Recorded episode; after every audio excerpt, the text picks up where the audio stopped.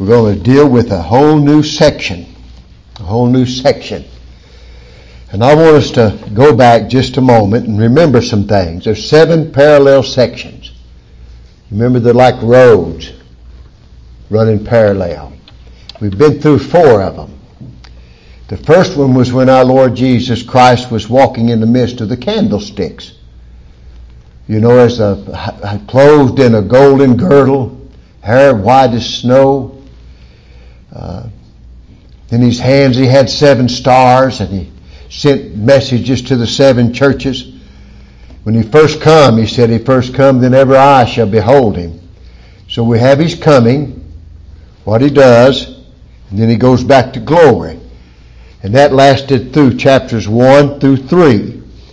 And then in chapter 4 through chapter 7, you have the vision of heaven.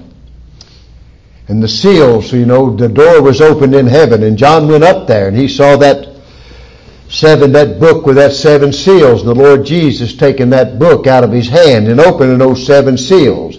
And as we dealt with those seals that were open, God's will, God's purpose in this world, His decree being carried out.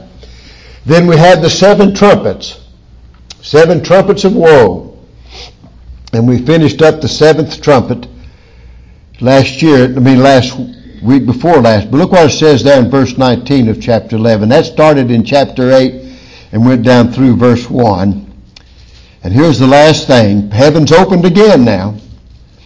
And the temple of God was opened in heaven, and there was seen in his temple the ark of his testament, lightnings and voices, thunderings and an earthquake and a great, great hail. For the Lord's people, it's a glorious thing. For those outside of Christ, it's the judgment. And here we're going to start the fourth parallel thing. This goes from verse 1 all the way through chapter 14 down to verse 20. And all of these sections, every one of them that I've went through, we have Christ's first coming. We have what happens to his people while they're on this earth. What goes on in their lives while they're on this earth. There are things that they go through. And then he ascends back to glory. And then the judgment comes. And we're going to go through the same thing again, but it's going to go in a different way. And here we start in another dispensation, another parallel passage. And John takes us back in his vision, he takes us back to the birth of the Lord Jesus Christ and his ascension again. Now let's start reading here in chapter 12 verse 1. And there appeared a great wonder in heaven. Now it's got to be a wonder. It's got to be really something for heaven to say it's a great wonder. For God to say that. For God to say there's a great, great wonder in heaven. A woman clothed with the sun, and the moon under her feet, and upon her head a crown of twelve stars. And she being with child cried, travailing in birth and pained to be delivered. And his, and there appeared another wonder in heaven. And behold, stop and look at this thing. A great red dragon having seven heads and ten horns and seven crowns upon his heads. And his tail drew the third part of the stars of heaven and did cast them to the earth. And the dragon stood before the woman which was ready to be delivered, for to buy her child as soon as it was born. And she brought forth a man child who was to rule all nations with a rod of iron. Her child was caught up unto God and to his throne. You know, and it doesn't end until we get to chapter 14. I want you to look in chapter 14 and verse 14. See where the, this thing ends at. I told you we Christ coming. This is his birth. And then it's the back in glory. He's ascended. And he said, I looked, and behold, a great white cloud, and upon the cloud one set like unto the Son of Man, having on his head a golden crown, in his hand a sharp sickle. He's fixing to harvest, make harvest in this world. Now, we'll see judgment again. Well, here we, when this these chapters that we're going to deal with this evening and start here in chapter 12 and go through verse four, chapter 14, we see the great opposition. Those that hate Christ, hate the Lord Jesus Christ, hate his people. First of all, you got the dragon. I mean the dragon. That dragon is Satan. There's no doubt about that. Then you got over here, I think, in chapter uh, 13, you got down here in verse verse 1 of chapter 13, you got a beast. There's two different beasts now. One comes out of the sea and one comes out of the earth. These oppose Christ. And I stood upon the sand of the sea and I saw a beast rise up out of the sea, having seven heads and ten horns, and upon his horns ten crowns, and upon his head, listen to this, the name of blasphemy. Huh?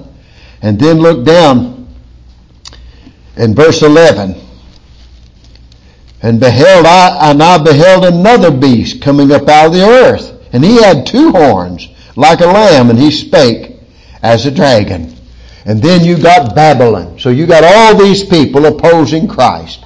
And then you have the men with the mark of the beast. And the rest of the book, as we get through it, we'll see all of those and what happens to them that oppose the Lord Jesus Christ and His people. Now I want to give you a brief outline of chapter 12 if I can. The dragon, he is pictured here as seeking to destroy this man child, destroyed the Lord Jesus Christ. He always has sought to destroy the Lord Jesus Christ. He fails. He fails. You know, he says down here in verse 6 in the woman, chapter 12, and the woman fled into the wilderness, had a place prepared for God. And I tell you what, God prepared her a place. And he fails, and he fails, and he fails.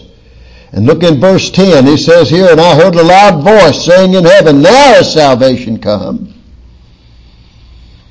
Now is salvation come.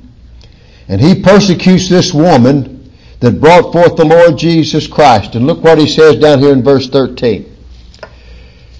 And when the dragon saw that he was cast under the earth, he persecuted the woman which brought forth the man child. Persecuted her. Persecuted her. And to the woman were given two wings of a great eagle that she might fly into the wilderness, into her place, where she is nourished for a time and times and a half a time from the face of the serpent.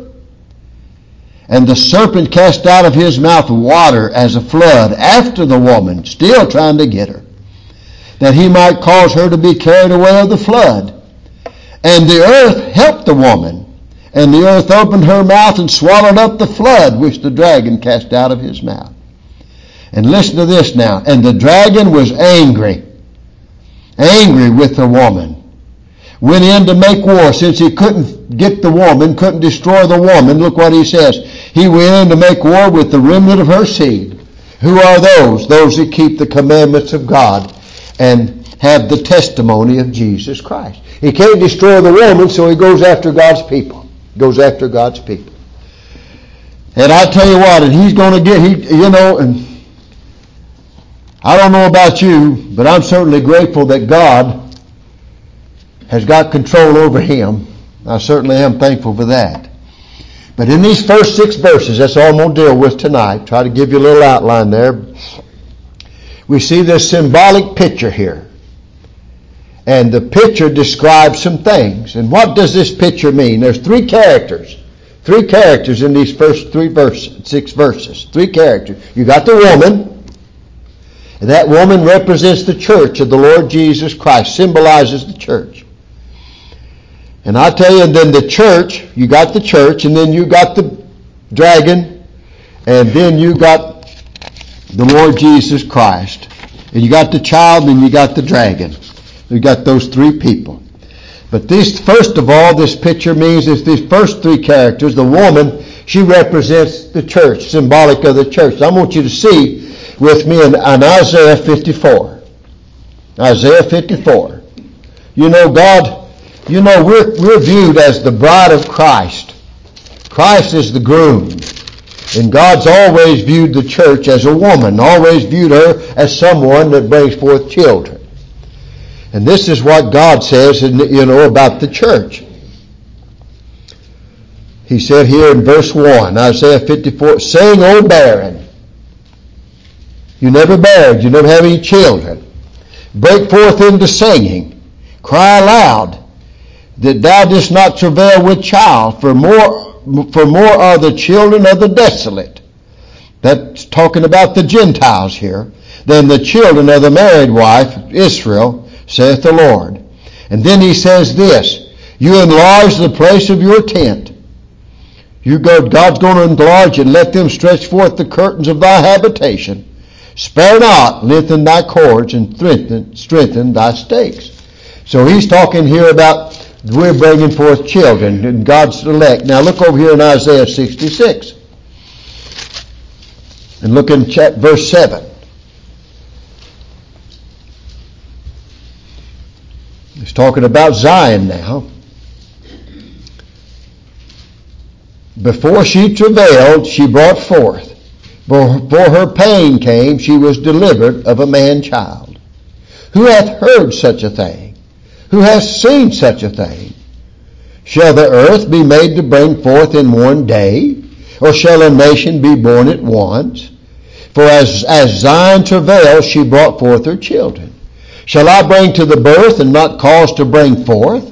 saith the Lord. Shall I cause to bring forth and shut up the womb, saith thy God? Rejoice with Jerusalem and be glad with her. All you that love her, rejoice for joy with all you that mourn for her. See, it's a woman. That you may suck and be satisfied with the breast of her consolation. That you may milk out and be delighted with the abundance of her glory. For thus saith the Lord, Behold, I will extend peace to her like a river and the glory of the Gentiles like a flowing stream. Then shall you suck. You shall be borne upon her sides and be dandled upon her knees. As one whom his mother comforted, so will I comfort you, and you shall be comforted in Jerusalem. And when you see this, your heart shall rejoice, and your bones shall flourish like an herb, and the hand of the Lord shall be known unto his servants, and his indignation towards his enemies. So he's talking about us being the church and the children. And God calls our tent to enlarge. He brought forth a lot of children in his church. And I'll tell you something about the church. Called, talked about her. The church is the same in whatever age it is. The church is the same. We're all one, chosen in Christ. God views us all as one. We're chosen in Christ. And he talked about that tent. We're all in the same tent. God has us as a vineyard. He said, where there's only one vineyard. And then he calls us a family. There's only one family. And Abraham's the father of all believers. And you remember when we talked about the olive tree? One olive tree. One elect race on this earth. One royal priesthood. One holy nation, he calls us. One people of God's possession. One bride. One consummation. And as he read tonight, he called us a peculiar people. That peculiar means that we're his possession. That we belong to him. And he treats us like we're the apple of his eyes. And I tell you what, here on this earth, when you think about it, now you think about it. You think about the Lord's people here on earth, the church, God's people, are considered insignificant. I mean, they really are insignificant. You see how the church started out. The first person you, you find that mentioned that walked with God was Enoch. Only Enoch. And then when you got down to, to, to Noah, oh, Noah and his eight of them were saved in the ark. They've always been insignificant. The world goes on like they don't even exist. And I tell you, people get on the radio and they advertise their place, oh, we're not the best and all that, but I tell you, we want to do this, that, and the other. And I tell you what, but here we have God's view of His church, the view of His people. God has a different view of us than the world does. I mean, you think about it, we're absolutely insignificant in this world. How many, how many of God's elect you know, the only people that know anything about God's people is God's people. The only people who know where God's elect are God's elect. And that's why the Lord's people can go anywhere where God's people are and God's children are, and He can fit in. You know why? Because we're all the same one. We all belong to one another. And we all belong to Christ. And we're insignificant on this earth. Absolutely insignificant. Oh my, you know, you go in and tell somebody, say, I'm a preacher. Oh, I'm a preacher too. Yeah, God saved me. Well, I'm saved too. You know, you can't you can't mention religion without somebody saying, "Well, I don't want nothing to do with it." One or the other. They're either going to be religious or they're going to say, "Well, I just soon not talk about it." But I tell you what, here we have God's view of her. Look what He said in verse one. And there appeared a great wonder in heaven. And what does He say? He said, "A woman, a woman." Look what she looks like in God's sight. She's all glorious. First of all, she's clothed with the sun. Oh, the sun. She's, the sun, she's clothed with the sun. How bright is the sun? And that sun represents the glorious righteousness of Christ that shines, that shines on us. And God views us as this great sun shining down on this woman. And then look what else it says.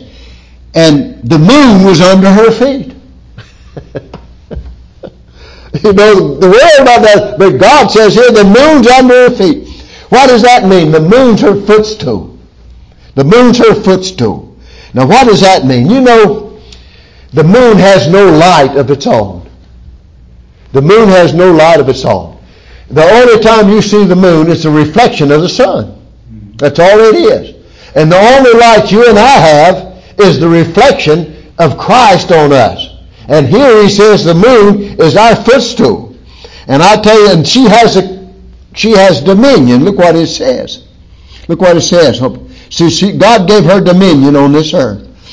And upon her head a crown of 12 stars. 12 blessed stars. Like the apostles, like the, the patriarchs. And when you see those crowns, those crowns are symbolizes that she's victorious. You read tonight, a crown of righteousness given to them that love him. A crown of righteousness, crown of life to them that wait upon him. And she was with child. She was with child. And she brought forth Christ as concerning the flesh. Now I want you to understand this. Christ was born of a virgin, but the church, God gave Christ to the church. And according to the flesh, he was born born after the son of David. And I tell you, she brought forth Christ as concerning the flesh.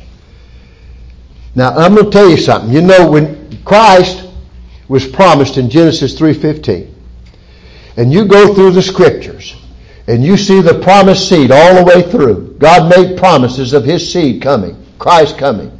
And he started with Seth. Out of Seth came Israel and all the 12 tribes of Israel. And then, then there came Abraham. And then there came Isaac. And then there came Jacob and Esau. And out of all those people, God had Seth. Then he had Abraham. Then he comes along and he has Israel.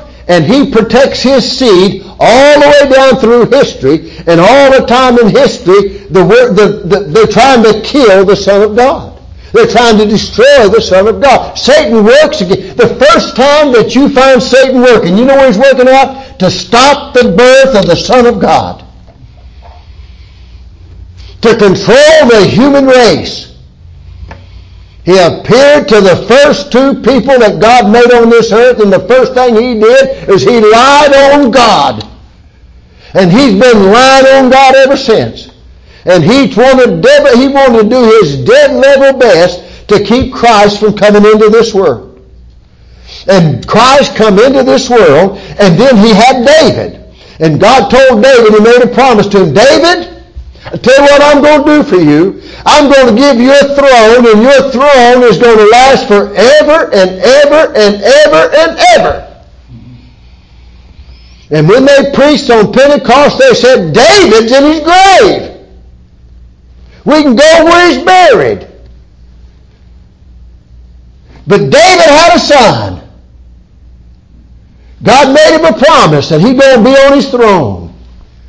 So Christ came according to the seed of David, the son of David. He came into this world, and he came into this world to save his elect.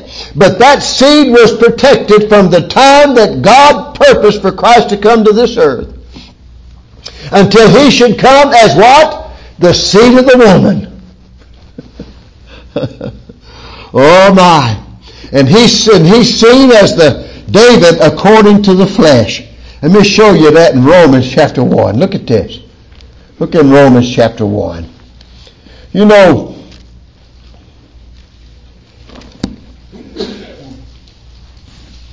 God protected that seed all the way. And not only that seed, which was Christ, it tells us in Galatians, that seed was Christ. And the seed of the woman. But then Christ has a seed, which is all his elect. But look what is said here in Romans chapter 1.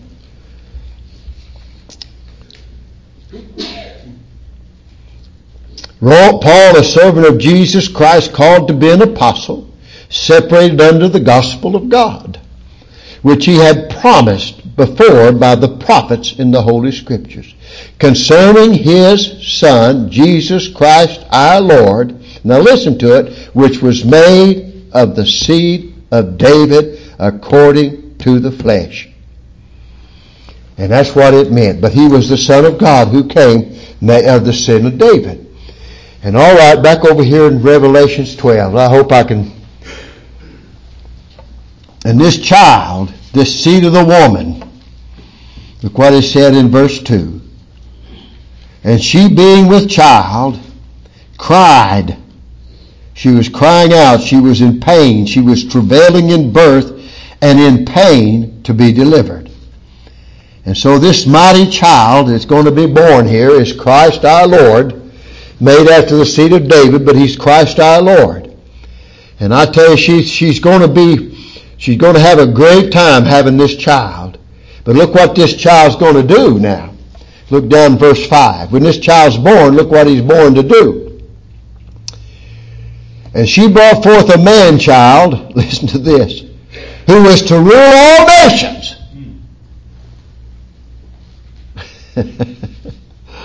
With a rod of iron.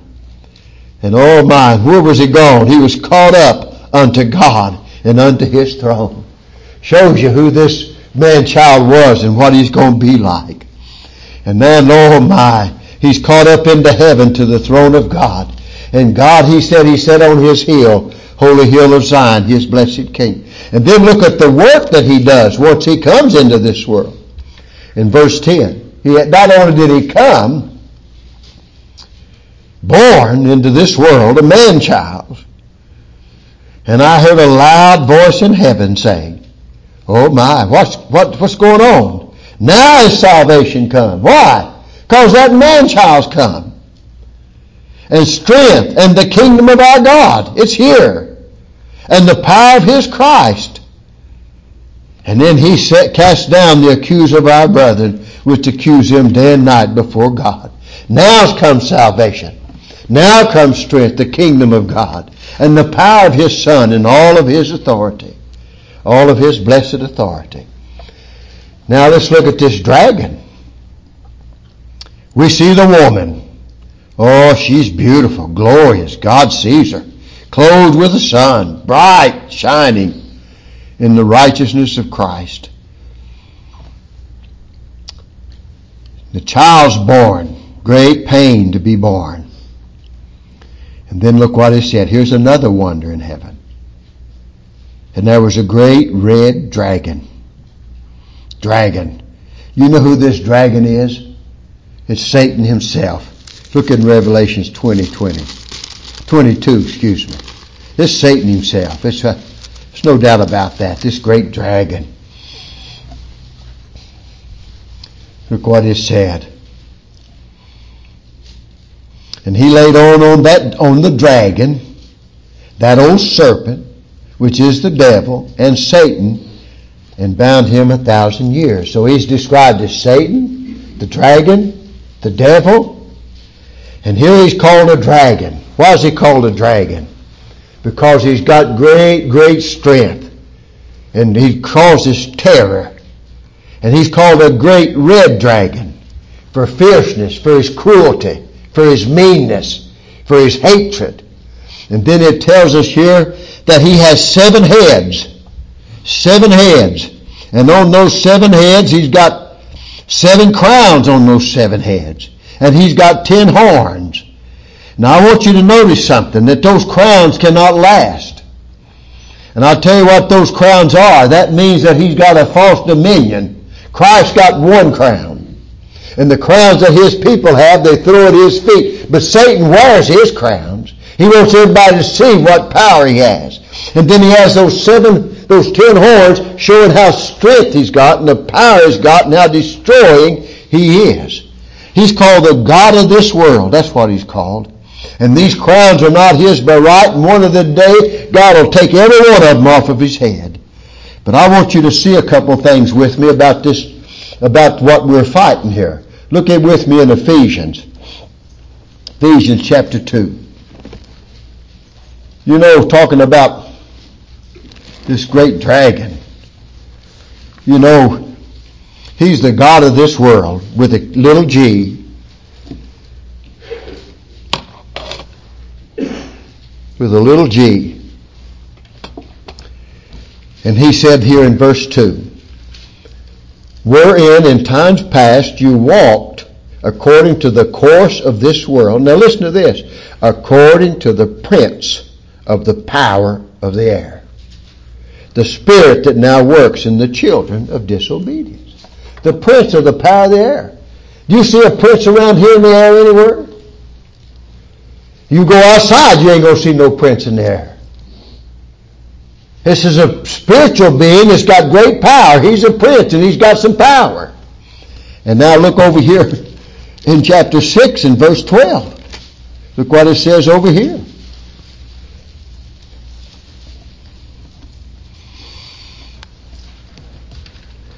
For we wrestle not against flesh and blood. Oh no, we're not fighting flesh and blood.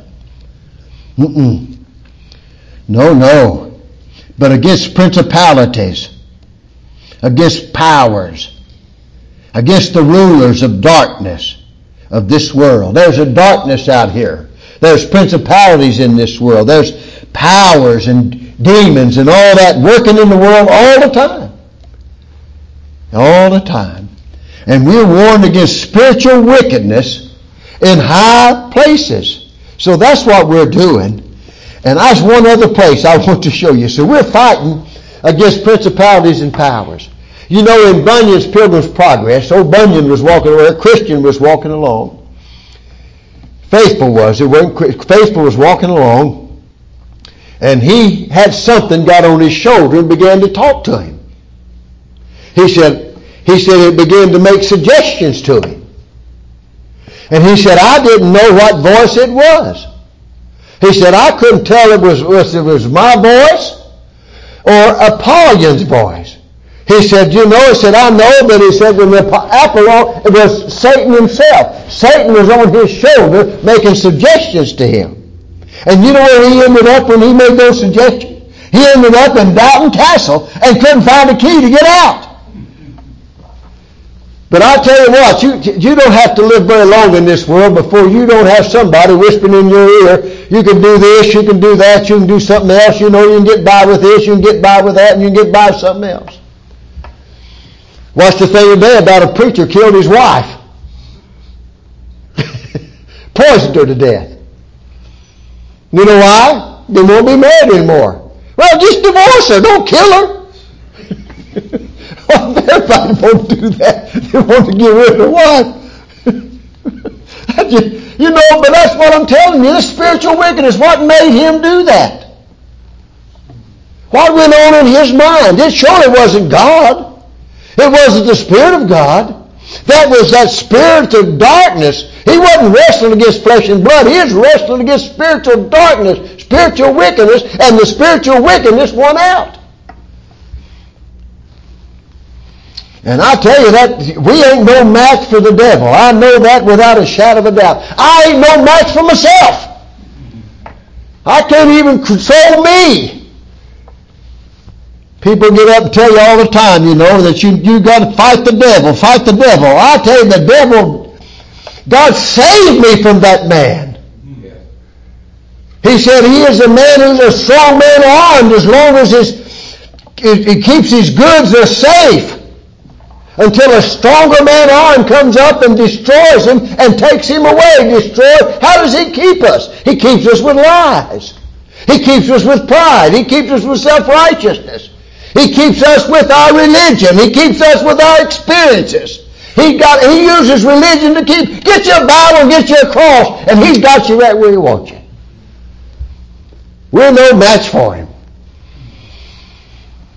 And God comes along and he said, listen, I'm going to say, I'm going to, I'm going to, I'm going to assault that strong man's arms.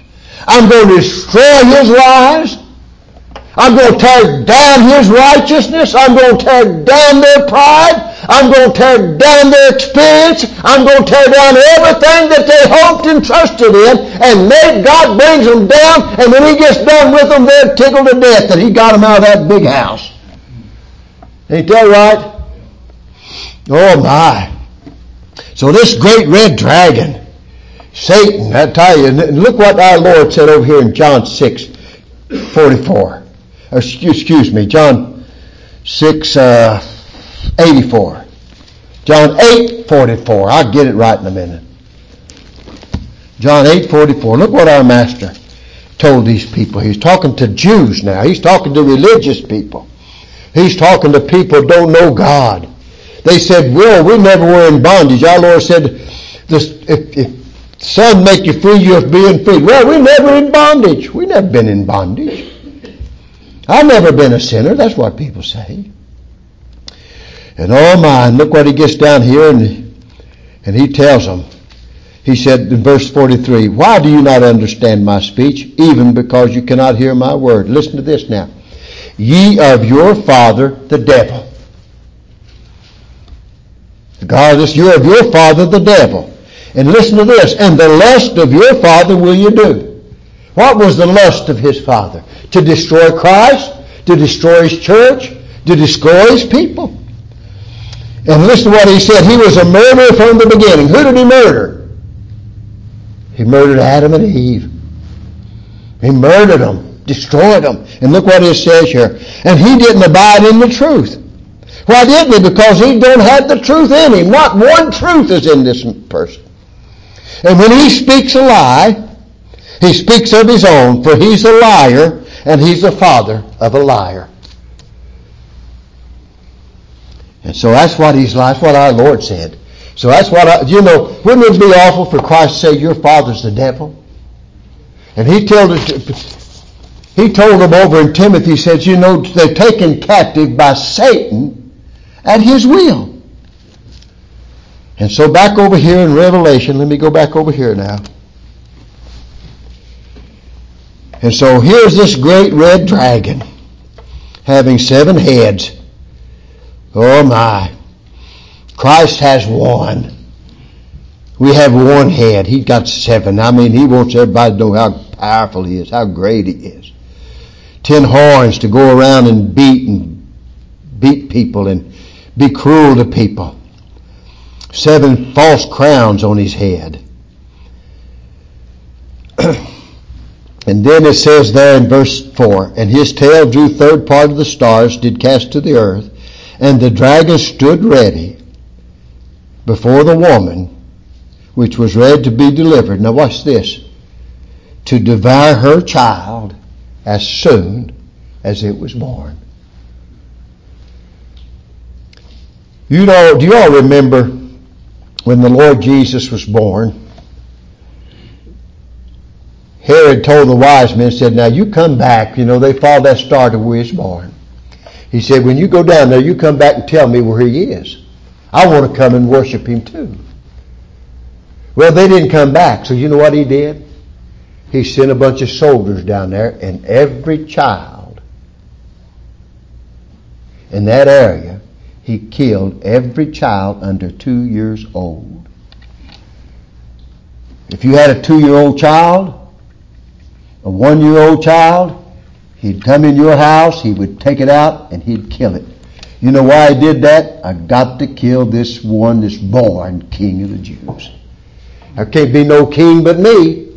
And who was that standing there like that? That was this great red dragon to devour the man child, to devour Christ when he come into this world. And I tell you, look what it says here down in verse 4. And his tail drew the third part of the stars and did cast them to the earth.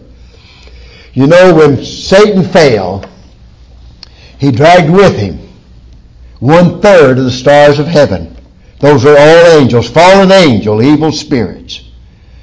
And you know it says, and look in Jude, you know I can show you two or three places, but it says here, you know it talks about that, that, uh, that God, as these dark spirits, these spirits are held under chains to be reserved until the day of judgment. Look here in Jude in verse 6. I think it's verse 6. Yep. Now here's what we're talking about. And the angels, which kept not their first estate,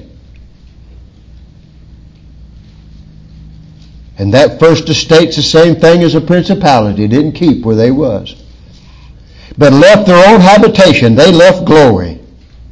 Satan took them out with him. He hath reserved in everlasting chains under darkness unto the de- judgment of the great day. Now what that means is, is that Christ, these people, these demons live in darkness, and Christ has power over them. He's got a chain over them, and they can't do anything or go anywhere and do anything to anybody until God lets them do it. And I tell you what, one thing you don't want is God to let Satan loose on you. He turned him loose on Adam. Look what happened. Turned him loose on Job. Look what happened. And then God, then God here says back over here in our text, she brought that, that man child and our Lord Jesus Christ. He's the one that's going to rule all nations. He's going to rule with a rod of iron. And he was caught up to heaven, caught up to be with God. And this woman, which is, like I said, the church, she fled into the wilderness, and that's where we are. Would anybody say we're not in the wilderness? We're in the wilderness. And I'll tell you what, for she hath a place prepared of God. God's got a place prepared for us. Right here's one of the places He prepared. He prepared this place. He prepared this building. He prepared healers. He prepared a preacher. He prepared His Word. He prepared us a place to live in this wilderness. God prepared us a place. and you know why you're coming here? I want to get out of the wilderness for a few minutes. I'm going to go up there where, where, the, where that cloud keeps us of the day, keeps us of the, and the light keeps us of a night. And know that God should feed her. God, listen, and who knows feeds her? God does. And now, you know, what that 1,200, 2,203 score days is, I don't know. And don't care. But I know He prepared a place for us. He's going to feed us. And we're in this wilderness until He calls us out. Ain't that right? Well, I hope that made sense. I hope that come out right. I tell you, this is this is a task. It's a task for me. I know it, if it's a task for me, I know it's a task for you to listen. And now I got four more points. I love you. No, I don't. I sure love you, and I pray the Lord to keep you. Our Father, oh, blessed be your holy, glorious, blessed name. Oh, Lord, you've got us a place prepared, and we're prepared. You prepared it. You feed us. You protect us. You keep us. You brought us out of that darkness brought us out from that power of sin, power of darkness, saved us out of it, brought us into that blessed light of the Lord Jesus Christ, brought us into that glorious salvation that's in the Lord Jesus Christ, brought us to that place and clothed us with that glorious sun, that righteousness of our Lord that shines shines. And we can't see it shining. The Lord, you can. You can see what bright it is and how glorious it is and how pure it is and how glistening white it is in your presence. And Father, bless these dear saints. Thank you for the day. Thank you for your word. Thank you for your people's faithfulness. And Lord, I pray for those who haven't been to the services. I pray for them. Lord, it's not what I think about them or what I, what they think about me. But Lord, it's what God thinks. God's view of them. Lord, burden them. Move on their hearts to come. Be in the services. Hear the gospel preached. Hear Christ honored. Be with the people of God. Be with the family of God. Be with the sheep. God grant it for Christ's sake. Protect your people now and keep them for the Lord Jesus' sake. Amen. Amen. Thank you, Lord, for saving my soul. Thank you, Lord, for making me whole. Thank you, Lord, for giving to me great salvation so rich and free. Well, good night God bless you. Lord willing, I'll see you Wednesday.